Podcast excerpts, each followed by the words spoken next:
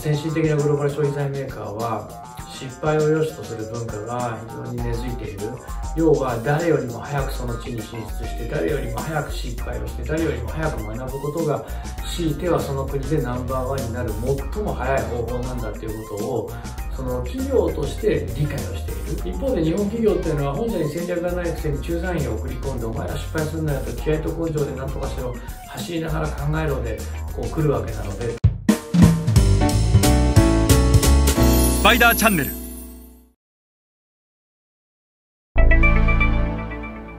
えー、皆さんこんにちは、スパイダーの森部です。えっと、今日は、えー、シリーズでお届けしてきた、えー、先進グローバル消費財メーカー3つのキーサクセスファクターの、えー、まとめの回ということで第4回目、えー、まとめ、えー、総括をしていきたいと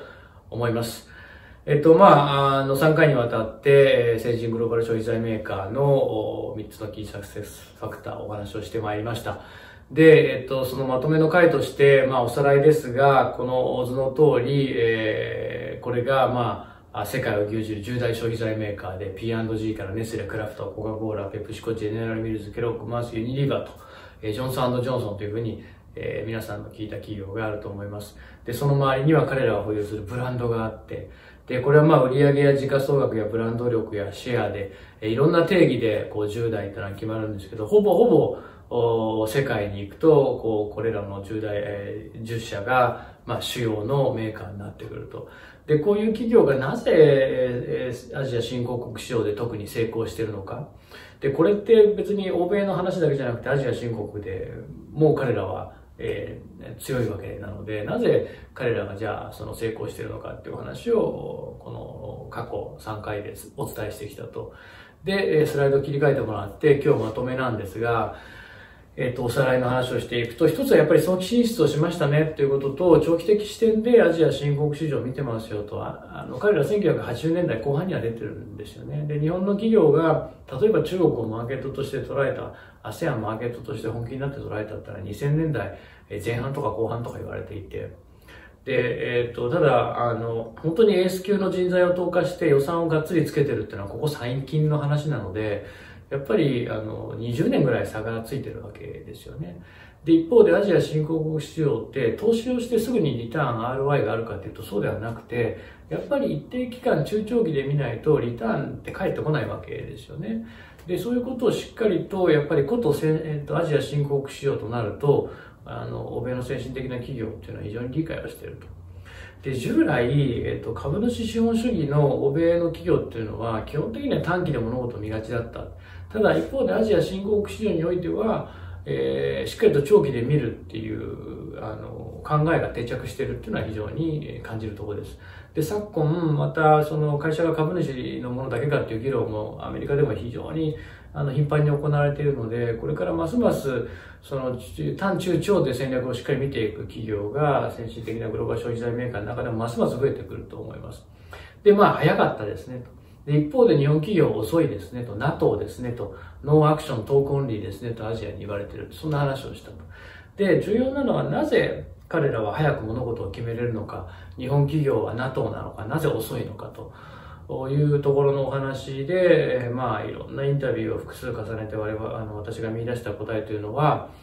その先進的なグローバル消費財メーカーは、失敗を良しとする文化が非常に根付いている。要は誰よりも早くその地に進出して、誰よりも早く失敗をして、誰よりも早く学ぶことが、強いてはその国でナンバーワンになる最も早い方法なんだということを、その企業として理解をしている。そんな文化がちゃんと定着してて、一方で日本企業っていうのは本社に戦略がないくせに駐在員を送り込んで、お前ら失敗するんだよと気合と根性で何とかしろ、走りながら考えろで、こう来るわけなので、当然、えー、遅くなってしまうし、石橋も叩くことになると。で、このマインドセットを変えないと、日本企業の動きっていうのは早くならない。えー、これからも永遠に NATO と呼ばれてしまう。なので、このマインドセットをやっぱ変えていくっていうことが、日本企業には一つ重要なのかなというふうに思います。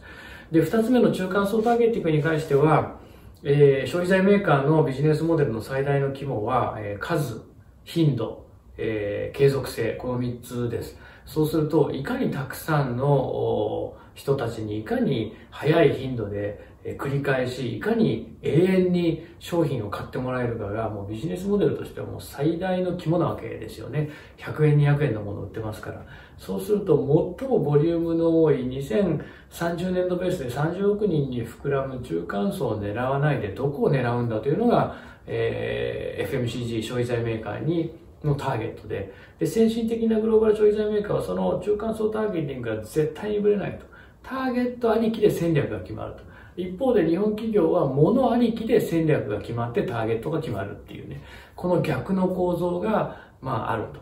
えー、従って、えー、やっぱり中間層の取り組みに弱いと。で、この中間層の取り込みが弱いから、当然3つ目のチャンネル戦略が弱いと。要はアジア新興国でチャンネルって言ったら、もう近代小売ではなくて伝統小売のチャンネルなんですよね。TT のディストリビューションチャンネルをどれだけ作れるかっていうことが、まあ、アジア新興国のチャンネル構築で最も難しい部分で、そもそも中間層がターゲットになってなかったら、商品も中間層をターゲットにならないし、チャンネルも中間層ターゲットにならないので、結果高いシェアは獲得できないと。一方で、先進的なグローバル消費財メーカーは、えターゲットが中間層になってるんで、商品も中間層向けになる、価格も中間層向けになる、えー、プレイスであるチャンネルも中間層向けになって、プロモーションも中間層向けになる。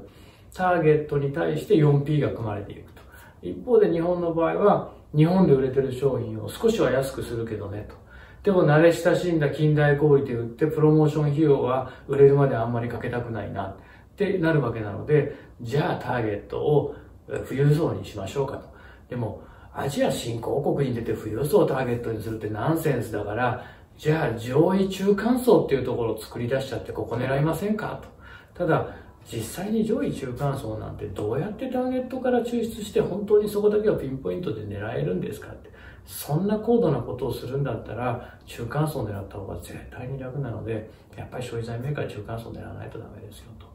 で、これが化粧品メーカーだと、えー、1瓶3000円、4000円する化粧品作ってますとか、えー、私たちはモンブランですと高いペン作ってるんですとか、私たちはゴディバですと高いチョコレート売ってるんですであれば、アジア新興国でも富裕層にターゲットが設定されても全然問題ない。問題は、えー、数が勝負な FMCG、消費財メーカーが中間層をど真ん中で狙わないでターゲットブレするっていうことが問題で。で、そこがブレるから 4P 戦略がぶれてくる。チャンネルがぶれてくる。で、これがないのが欧米の先進的なグローバル消費財メーカーですよというお話をまとめとして、えー、いたしました。